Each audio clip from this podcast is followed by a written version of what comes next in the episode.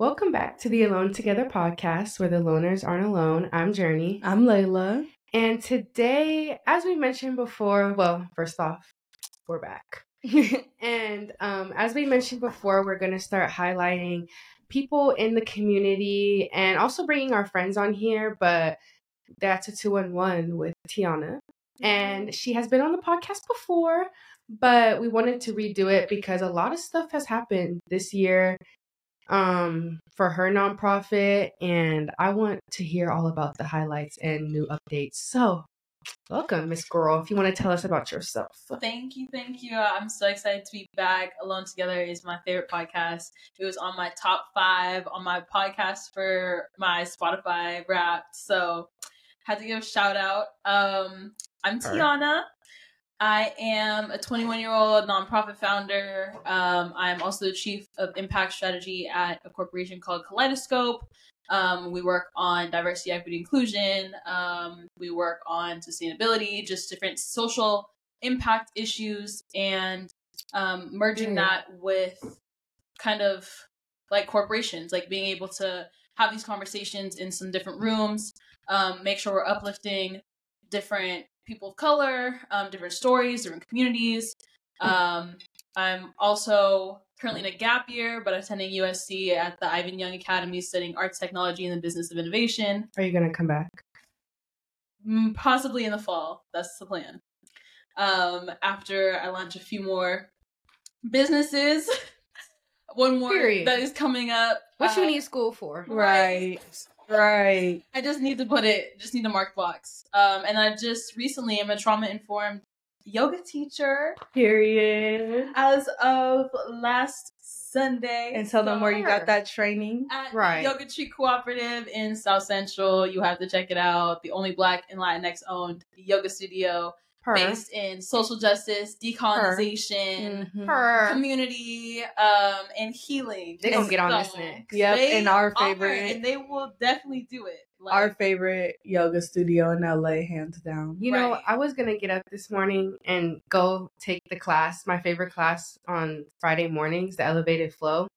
And then my alarm, fire alarm was blaring in my apartment complex from 1 a.m. to 5 a.m. So I had to choose rest, but I'll I'll be back on Monday. Mm-hmm. Yes, I'll go with you. It's been a while. But that is so great, bro. I'm really happy. How was your yoga training? Yes. I want to hear about oh, it. And I want to hear what you want to do with it. Yes. yes. Oh, let's get into it. So it was incredible. I mean, it was life changing, really. Mm-hmm. Um, I think coming into it, I already knew it was gonna be life changing. Like right. I talked mm-hmm. to a lot of mm-hmm. people who've already done the training. Um, obviously, found the studio in January and just kind of devoted my entire life to kind of this practice.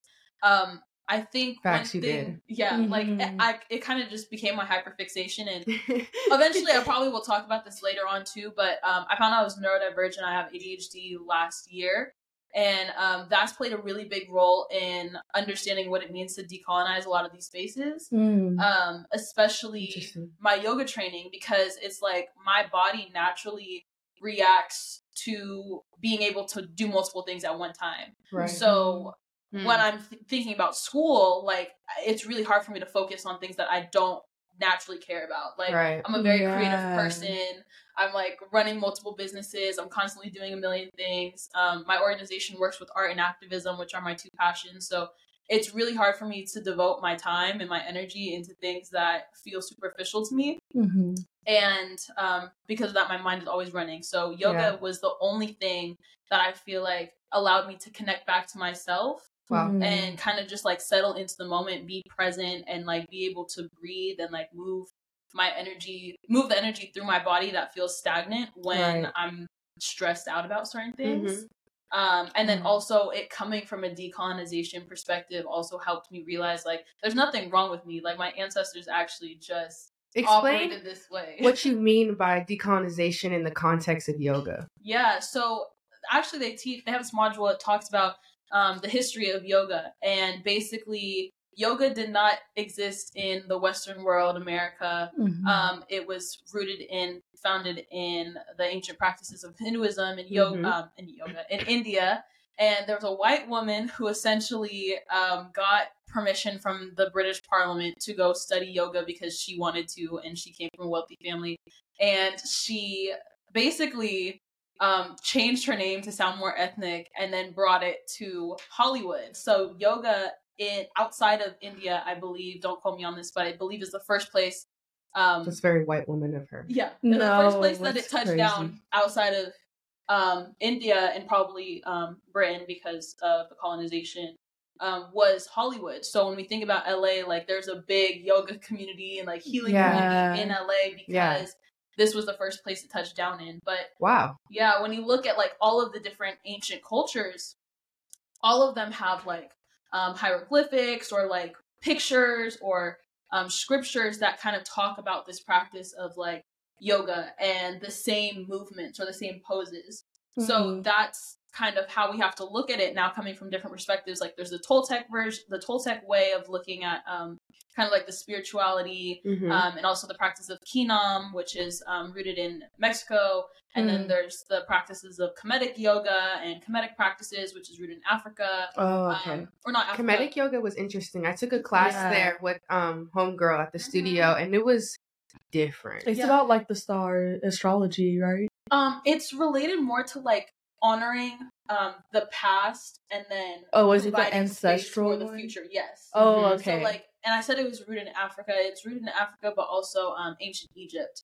So Kemet, like the Kem- Kemet. okay, that makes yeah. sense. Yeah. So I mean, come like now seeing it from this perspective, like I've always seen yoga as just like white women in Lululemon yoga pants, you know? Like, Right. that's how I always saw yoga. Um, I didn't see it as like deep spiritual way to connect to your ancestors and this deep spiritual way to connect to like yourself and your community and healing and the way that kind of like the way organ- organized religion and spirituality is. It's like everything actually is connected all at the center. exactly. And when you look back at the practices of yoga, the teachings, like um, there's things called like the yamas and the niyamas that Mhm. kind of focus on the core beliefs. So it's like practicing non-excess, Mm-hmm. um, you know, practicing truthfulness, mm-hmm. and being able to do not like non-violence. All of these like big, deep kind of like lessons and themes that we see in our lives that actually do are like the leaders of the world practice. Right. Um, and so kind of studying that and realizing like, dang, that's like in my blood. Like this, Yeah. this practice of yoga and spirituality and healing actually resonates with my body, and I don't feel the stress of America and capitalism and all the things that I feel I'm oppressed by in America when I'm practicing this. Yeah, and I like what you were saying about it first touching down in Hollywood. I didn't know that, but I think it kind of like makes sense in the whole history of how it was brought here because I feel like the yoga in LA is very much like capitalist. Like you Yeah. have CorePower and you have all these Yeah. different like yoga studios, and I think um that's why I love Tree Coop because when you go there, it's like the first yoga place I've been to in LA where every practice that you do like they tell you how to connect with your body and it's really deeper than just trying to do an exercise and i think like it's really cool that you do your yoga training there because other places like it's more like just about the exercise or just about getting the certificate to Yeah. be able to teach in this corporation so i think you got way more out of the experience And I think it's dope that they do like the trauma informed Mhm. in within it. Like you don't have to take a separate module or training to do that. Like it's all included. And that's really important. I feel like especially because I didn't really realize how important it was, but this semester I told you I was taking that class at school where I like go in the community and teach yoga to first graders. And um they we had to ask permission. At first we were like, we'll just ask the kids, but then we had to ask permission from like teachers and higher ups if we could touch them and like give adjustments. And I really realized, like, dang, that's actually huge. Like, they don't really ask that in a lot of studios. I noticed at the tree they do though. Like, Yeah. they'll ask if you want to be touched during the practice, but that's a huge thing that I don't even think people think about. But like, it's big Mhm. and important. and that trauma informed lens like honestly i'm feeling real open today and i'm, I'm really gonna get into it because this yoga training has really changed my life yeah. um like coming from someone who one generationally has like trauma stored in the body as like a black and filipino woman operating in today's america like in, america in general like yeah. there's generational trauma I'm dealing with. There's like childhood trauma that I'm dealing with. Um, and then like, you know, your everyday traumas that happen Yeah. In your day to day that are repeated patterns of like past Facts. you know things and like those things like re-traumatize you so coming from it from that perspective like um realizing yeah like you don't know where people are holding trauma in their body so when you're doing a yoga practice like an adjustment may feel right on one person and like it may like really hurt for another person because they have like more trauma in that hip or like Yeah. you know they have more energy stored there or it's tension Yeah. and um, when you put when you have hands-on adjustments on people, like it sometimes you don't know, you know, maybe they're dealing with like um, sexual abuse in their past, and they might jump, and Yeah. then you know you don't know what that reaction is, and sometimes they they tell you even when you do ask for consent. You know, like, do you want a hands-on adjustment? People will still jump. Like, it's their Mhm. immediate, you know, body Trauma reaction. response. Yeah.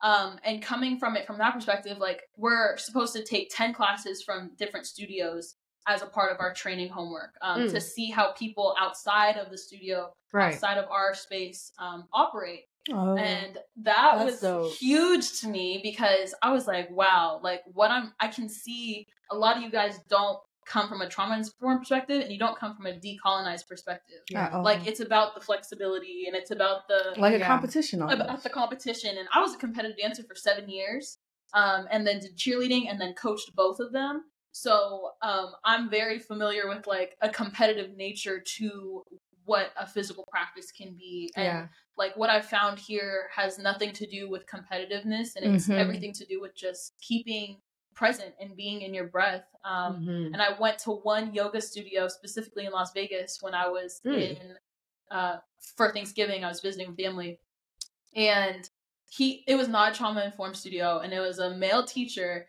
And I'm very flexible just because of my my um, you know training in dance and cheerleading. And he literally it was a hot yoga class too, so it was disgusting. And I don't prefer hot yoga classes. Really, I he- love hot yoga. No, I don't like how sweaty it is and like steamy. It is that. But this, I'm like sitting in a split, and he just lays his whole body on me. What? And no, exactly. And Nah. he was like sweating on me, Uh uh and I almost had a panic attack. Like I was like, I would have. Oh, Why are you "Oh touching me like that? Like I was so disgusted. Laying on you. and like I was a visit. I was a visiting student.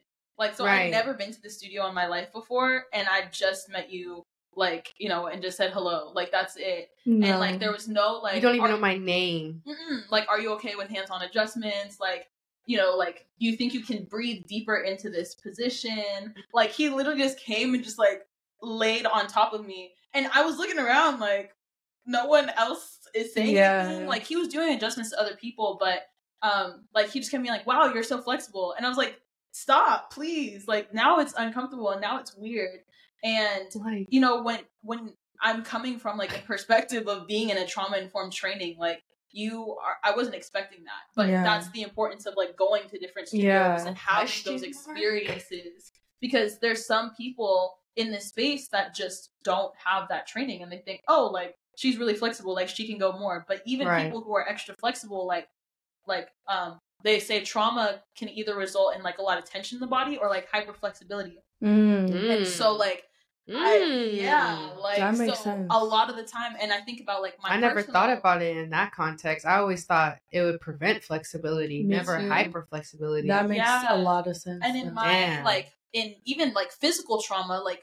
doing dance for so many years and ballet and Mm. cheerleading, like you're actually like physically being Yeah. forced to you know overstretch Push your body, yeah. yeah. Um, so that's a really like really great perspective I come into like now this newfound training with is Damn. like this got me wow thinking. I did Man, right like this got like me thinking swirl. about athletes Yeah. real bad, like Mhm. pushing your body for so long. Especially like gymnastics, I know is a huge No, for real. one because Yeah, that one really like alters how And your body develops. Yeah. ballet is tough. Mhm. I coached I coached cheer, dance, and gymnastics and did all three. So like coming from that perspective and like being a coach too in those spaces, like to kids and now seeing everything from a trauma informed lens, I think it all was for this moment for me to like actually Yeah. step into yoga training. Yeah. Um, because it's like, wow, if I had a ballet teacher who came from my, you know, studio from an, a trauma informed perspective,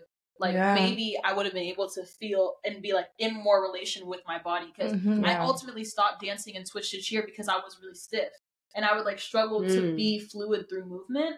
and Mm. it prevented me from like getting on higher teams. And I was like, dang, like I just can't dance the way that I used to. But it was really like more trauma building up in my body as I was in high from school. From stressing your body. You know, sh- just being stressed out. and dance is also a very white space. It is. because I used to Oh, do yeah. dance. Oh, same. yeah, it is. It's very white Mhm. so when it comes to com- competition and stuff. now I feel like, a lot more fluid. Like my sister still dances. Like we'll dance together sometimes, or Aw. you know, uh, just have like little cute moments. And I want to go back to like doing workshops and everything. But I can see the difference in my body um, Yeah. now that I've I've actually understood it and like have this dialogue almost with my body as I'm breathing through the practice. So Mhm. yeah, it's been transformative. Yeah. Yeah. I feel like the yoga, like, it probably caused you a lot to reflect just on the past.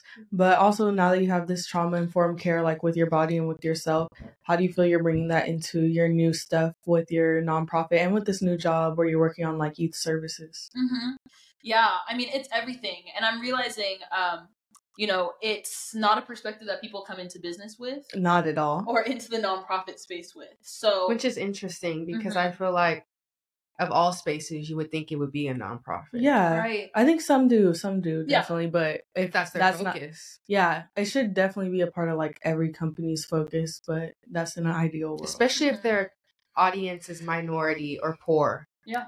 And I feel like that's most of them, how they, they want to mm-hmm. target that, but they're not actually. but who's running it? right. Right, Who's donating. and that's why we have to infiltrate these systems and these spaces. It's like I'm realizing, like I'm, I was very like anti corporate, you know, in the beginning of my work, um, and it was because I know the history of it. But course. in order to be able to change these systems and these barriers, you actually have to get in that room, Exactly. which is why I ultimately ended up taking up that position. Ooh, As, he's talking to me right now. Keep going which though. is exactly why I took on that position as chief of impact strategy at this corporation.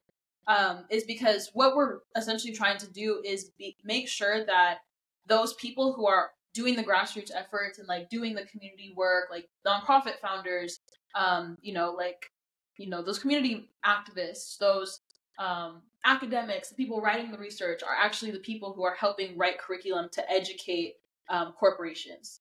So when you think about having to do like, for example, like a sexual assault and harassment training before you get Mhm. hired, Just Like- had to do one of those. Literally. yeah, right? Like they make you do that, but it's like who's writing this? Like it should actually come, maybe not True that. specifically like, but maybe it is. You know, you're, you're partnering with an um, a domestic abuse and like yeah. preventative measures for sexual abuse to be able to actually write lived experiences and like Real. share those you know instead of just it being straight research Right. Yeah. also co- working with researchers also working with all these people so it's like exactly. how do we take this collective power and turn it into a powerful message to actually educate these corporates and that's exactly. not just in that space but it's also in sustainability it's also in dei it's also in all of these different pillars really.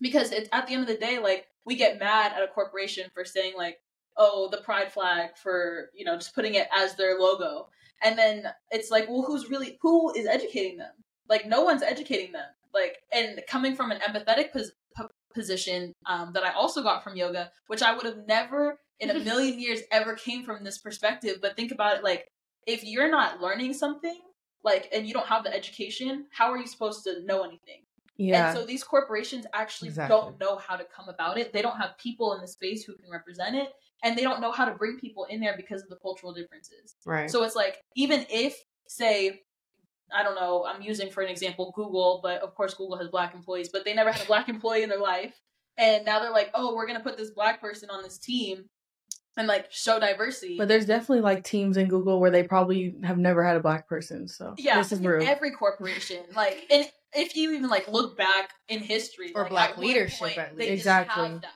And so it's like for that first person, what does it mean to create psychological safety to actually be able to uplift themselves? Because like you can be a black person in a white space and like fill that diversity quota, but still not actually have.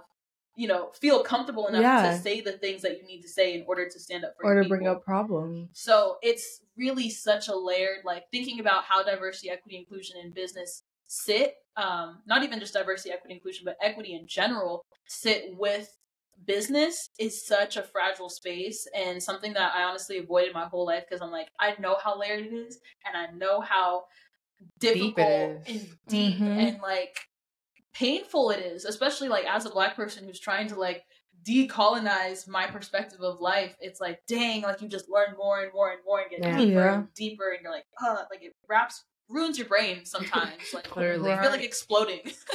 so I'm like, oh, I can never get out of this. Like everywhere you go, there's gonna be racism. It's even in you go. AI. Like that's in the latest Yeah. thing I've been learning in school about like the racism in AI, Mhm. and it's crazy. Yeah. Like, I never thought about They're that. just gonna take 'Cause who's creating the- already out there. and who's creating like the coding for AI? It's mostly like white people. So there's implicit bias in AI. It's I was No, reading this article and it was like you ask AI like for a white man's job and it's like John has been a lawyer for 30 years and then you ask AI for a black man's job and they're like No. uh Trayshawn has been a pimp for 30 years and that's the natural response it gives in Trayshawn ChatGPT. A pimp I'm like- crazy oh my too. God. I was reading it I was like It would though. it literally Oh my does. But that's the problem, you know? It's like who but also now even deeper, let's go into the education pillar. Who has Mm-mm-mm. access to education to actually build out AI platforms? Exactly. Like this is so layered. Like But to tie everything back in, like just down to the education point, because I feel like your nonprofit is centered a lot around education. You've always been like very involved in education. You even wrote a curriculum Mhm. for like ethnic studies education for children.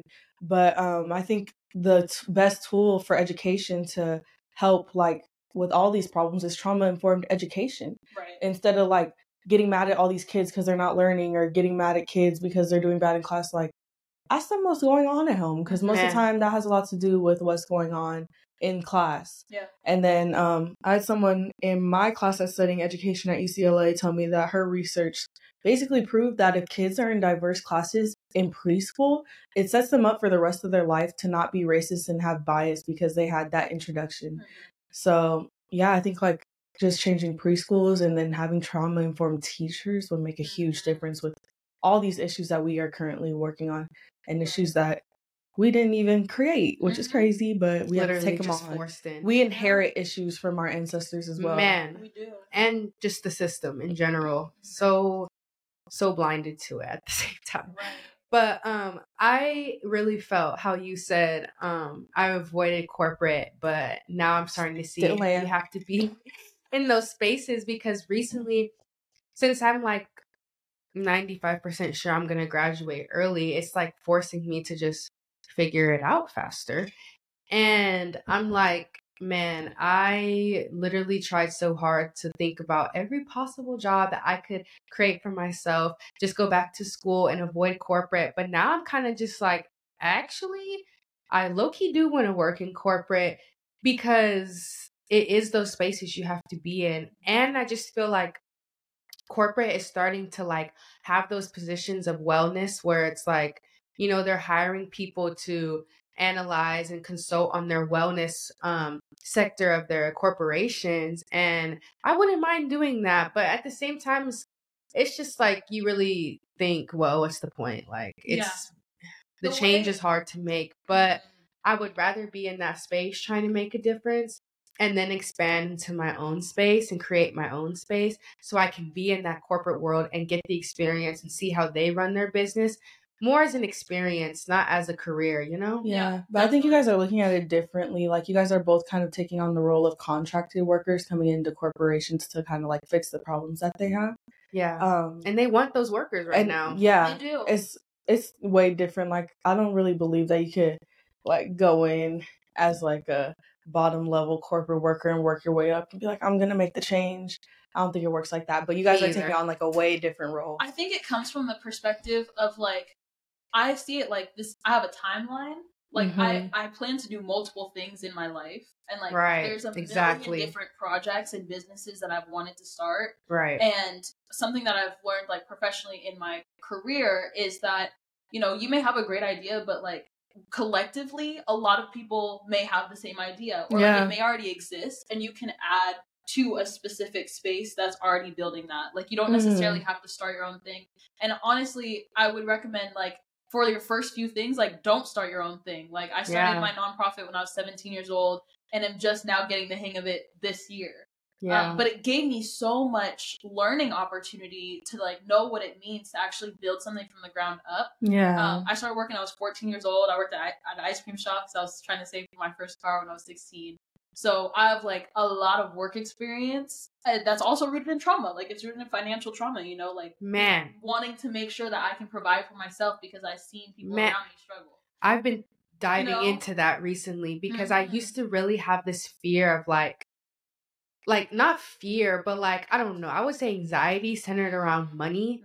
And I just never understood because I never like really struggled growing up. So I always was just like, what is this fear of like, you know, not having? Why do I have that? But as I dove deeper into it, I started to realize it's just like comments being made by people around you or mo- periods of struggle. And it just makes you think, like, I never want to be there. And you just work so hard and then you become a workaholic. And people don't even realize workaholic is probably trauma from Mhm. not having Mhm. growing up and yeah it's And it could equate to so many different things like that. Not having doesn't have to necessarily be like monetarily, but also like yeah in a deeper trauma sense. Like, do you have people who are there for you who provided for you emotionally? Like that Yeah. can show up financially, or no, like you know, no, just playing. we'll talk about that later off camera. but uh, but like, yeah. like all of these different spaces, they could be. They could, bro but uh, yeah. I've been thinking about that a lot too, because I'm just like I'm the oldest sister. My little brother Me too. be asking me for stuff all the time, and you know it's at the point where it's like it's not really like a choice. Like I have to go to law school. I have to make money. I have to get this bag. Mhm. man Real That's- stuff to and deal with. that's the reason i want to go corporate now because it's like I we don't have job now. time Well, for that. okay. i don't have time to build my little business let me get this have time. I money think you can do it simultaneously. yeah while learning from the experiences. Like i just every need a bag Yeah, facts. Immediately. every single work experience I've ever done, I feel like has taught me to build my own things. And like even like now technically like building up this new company with a mixed team of different people, like with white people and with Asian people and you know, currently I'm the only black woman on the team. Like it's an all male team and I'm the only person on this team. But it's showing me so much about like what the possibilities are here. Like I can Yeah. bring so Word. much because I'm here. Yeah. And like me just showing up for myself and for You're showing up for a I'm lot showing more up for people. so many people in the room who aren't there yet. And like I know they aren't there yet because I'm gonna bring them in there. Exactly. You know, like, I- Period. And like Yep. right you gotta get in those spaces. Like it's hard, but it comes down to like what is your mission? Like what is your purpose? And what are you trying to fulfill? what in the life? end goal And you Because- have have to keep yourself when you get in those spaces because a lot of people they Change. ain't kinfolk after they get in them rooms. Man. literally. But you know, it's nice that you're working low key so many jobs because more spaces equals more experiences, Yeah. and that's more knowledge that you to take back to your own space, which I want to talk about. I want to hear the updates on your nonprofit. What's what has taken off since we last spoke in this past months? I feel like a lot has Yep. blossomed, so I want to hear about it Yes, so Youth Advocates for Change, my nonprofit. and um, tell us a little bit what it is. too. Right. Yeah. It started when I was 17, as I said, um, out of the Black Lives Matter movement, kind of realizing my entire life I've been silenced and didn't talk about race issues in my school, predominantly, that was predominantly white, being one of the only black students, just because I didn't feel safe or have that psychological safety. Um, and really like stepped into my power summer of 2020 started doing protests and you know being inspired by other youth organizers and what i realized by young people is like we get inspired by our peers doing things. Like our, who you Yep. surround yourself with is who you become. So when you look at it from that perspective, it's like I didn't have friends who were doing the kinds of things like activism work, but I thought about it in the back of my head, and I've thought like, wow, it would be so cool if different intersectional perspectives of social justice could come together at the intersection of art. Like, let's talk about how storytelling really can tell the story of generations and can you know not only share culturally but also like what's going on in the climate crisis like it can also talk about um, different marginalized communities lgbtq plus rights um, women's Yeah. rights and you know race equity all these different avenues of what social impact is well social justice is and how to make impact in these spaces but teach it to high schoolers through a workshop through um, the curriculum and teach them through critical consciousness how to show up for themselves, show up for their community, and make art essentially. Mhm. Um, and so, really, want quickly before I move on, want to touch on this the spaces of critical consciousness, which is basically like what we call like a three step framework to um, reflecting on your the boundaries and the barriers that have inhibited you from actually overcoming the problems and things that may have happened in your life. Um, and that can be generationally, like that could be slavery for black black women, for black people. You know, like that is one of the things that you would reflect on. It's like now what is the motivation? Like, why do you want to do something? Is because I'm gonna have black kids one day who are gonna have black futures. I have a whole right. class about that and too. I'm gonna This have to do something to make sure that they can prevail and actually succeed and live to 18 and live to have a family of their own. And then it's like, how do I take that action? It's like, how do I get involved with other resources, with other people, um, and other groups to actually make a change? Um, and that is the I use um, you know Black Lives Matter, race equity as an example, but that's how we take the approach to any kind of social justice um, space that students come to us with, and and then we end it with like, how do we tell the story through the action? So that's Yeah. through film, that's through fashion, that's through photography, and journalism is the is the four pillars that we focus on. Um, so that's our my organization that I started. Um, and we've grown to work with over 600 students across the U.S. We've had students from Denmark fly in to do um, workshops with us Wow. in San Francisco. And in the new year, we are opening up our first physical space Yay! in Los Angeles, um, which is funny because my Why here, not the Bay? Because we have three years of funding in Los Angeles. Oh. So that was the deciding factor. Um, this summer, I wanted to move back home and go back to the Bay and like bring my work back to my community. But what I'm realizing is all of the resources are in LA for what for Wow. what I'm doing, like for art. Um, and the healing aspect of advocacy in LA, how it shows up, it's just different from the Bay Area. That's Yeah. very true. And I agree. Uh, The money does come here. The they have here. millions. and for that um, stuff. I need to get the experience before I can really tackle in the issues that are close to, like literally home. I was gonna say close to home, but it is home, um, and that's why I chose to launch this, take this next big step in Los Angeles versus the Bay, because working back at home, like I, I'm familiar with the things that have kept us down and the barriers, and there's a lot of community pain in the Bay Area Mm-hmm. like the the community organizations Facts. even between themselves there's politics in that Yeah. and so it's really difficult to actually work in the space without having outside resources that don't come from the bay area so my goal is to build out our space in la successfully replicate that in the bay area and take it home and like Mhm. i'll settle and like raise my family in the bay area um, but the work is going to come now here in Los Angeles where the money is, where the resources is, Right. where I can make The the, connections in film and photography Oh, and yeah. fashion and art. You know, like I know I'm meeting all of these people because the industry is here. Um, and the, the need is also here. Like the kids in South Central, the kids Yeah. in inner city LA, Yeah. like, they also need this. and a lot And of them do want to close to it. pursue art. Too. Yeah. Yeah, close to it that too. like it's a proximity thing so i had to think about all of these different different levels when it True. came to like scaling for us also like i do want to finish school eventually at usc um, and that would be right on the timeline too personally um, you know the yoga studio also had a huge part in this it's Yeah. like i want to be able to collaborate with them yeah, and i want to be able to bring them and you know meet continue to partner with the people that i'm doing training with and support their work so there was a lot of layers to why i would do it in la um but yeah it's been like doors have just opened up really. Yeah. period. um, just in terms of people who are ready to fund us people who are ready to partner with us and the opportunities that come out of living in a city and having the resources and the opportunity to even have access Yeah. to it so um Mhm. like looking at it from a point of gratitude it's like i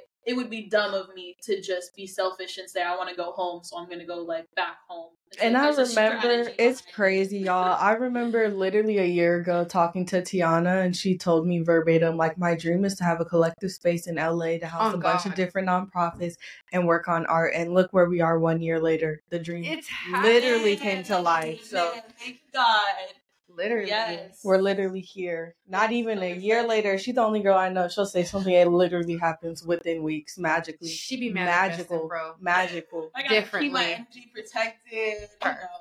No, that's Next, she's gonna be bro. married, y'all. She said she want to get Um, married.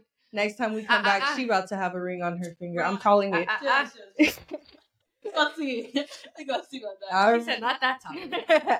Next time, the off camera, off camera. on some on some real though, like for young women who are in their careers, yeah, on some real ish, like um revoking that statement because not because I don't love hard, but because I've realized being a young woman and recognizing your power early has such a strong like you have no idea how much power you have in your hands. really. Yeah. Like, when you step You into it- responding to someone or talking to someone no is literally you power. Giving, you giving Facts. a man, a woman, the time of day when you Or can pour attention. yourself. Yeah, the attention.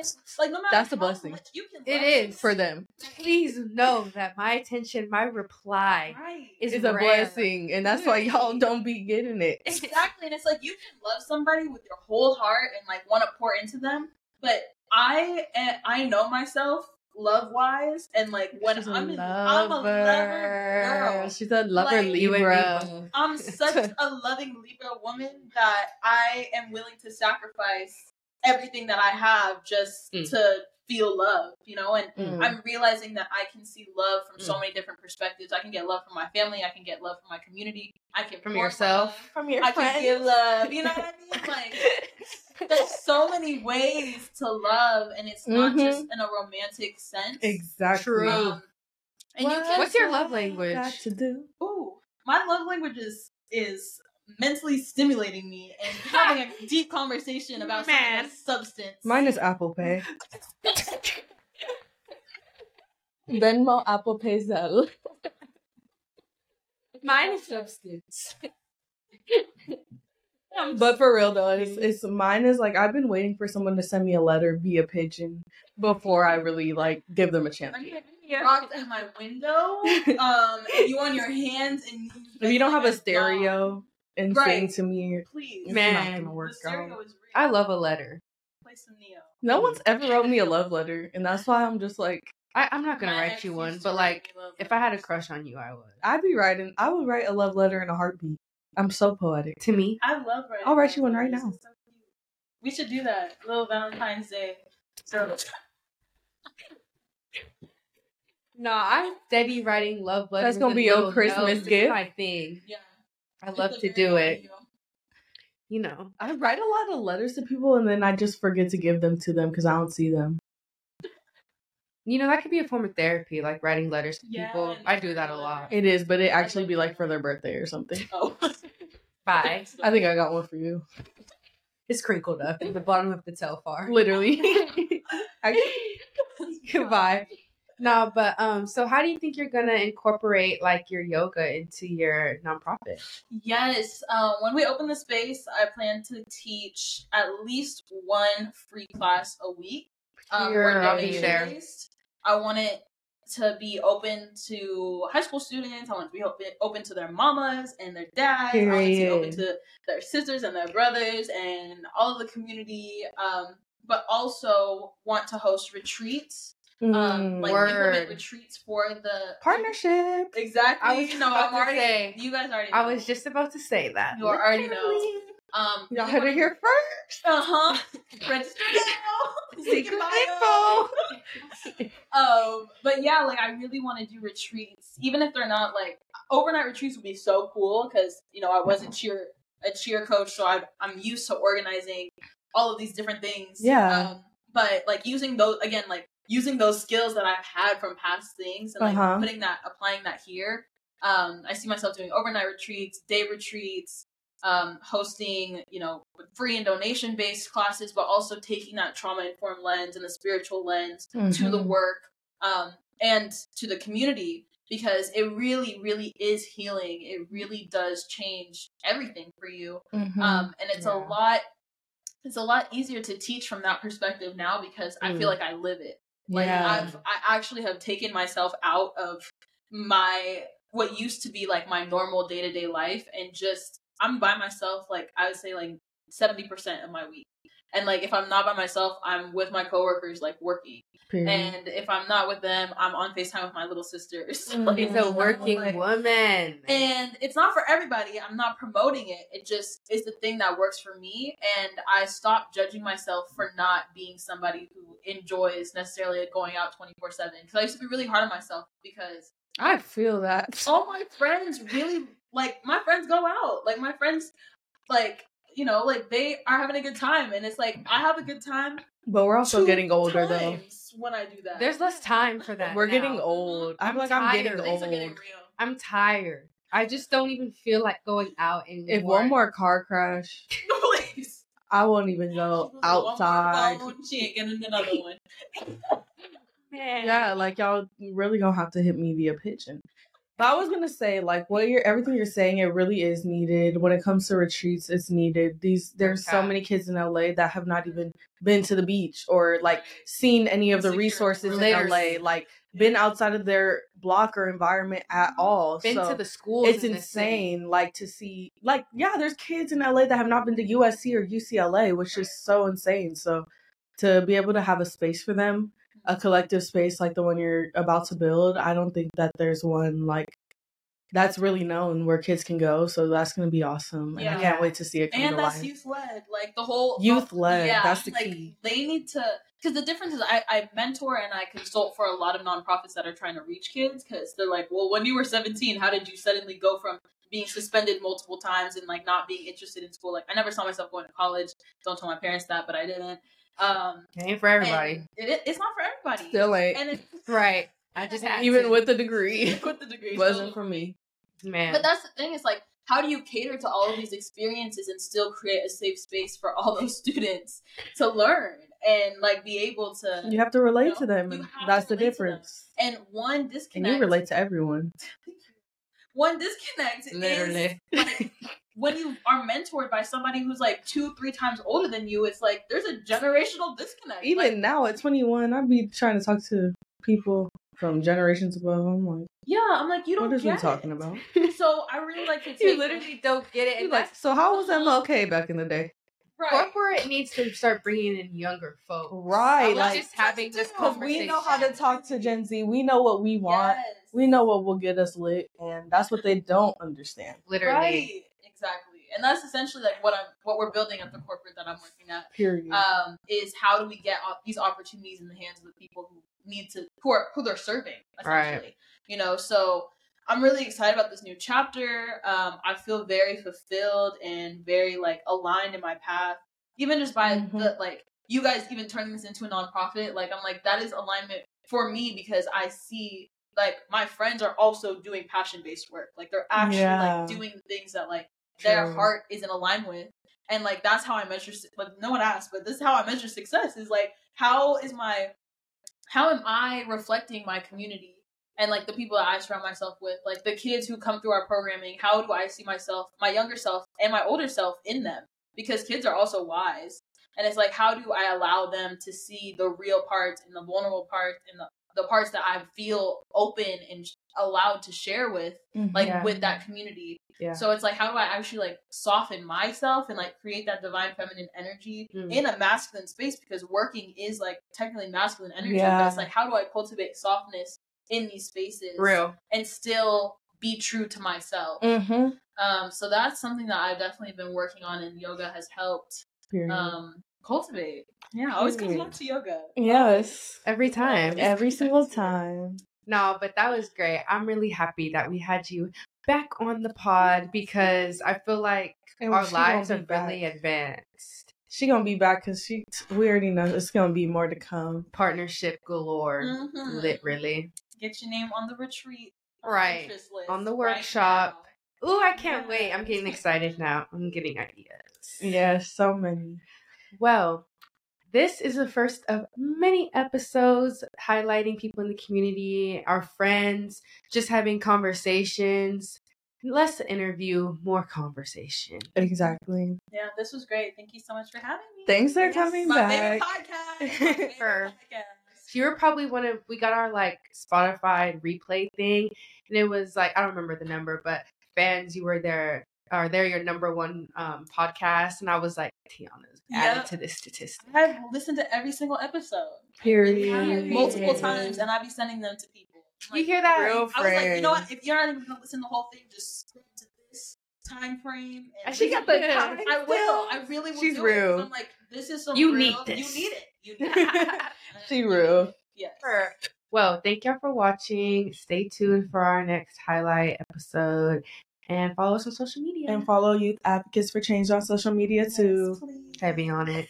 All right. Thank you Thank guys. you. Yeah.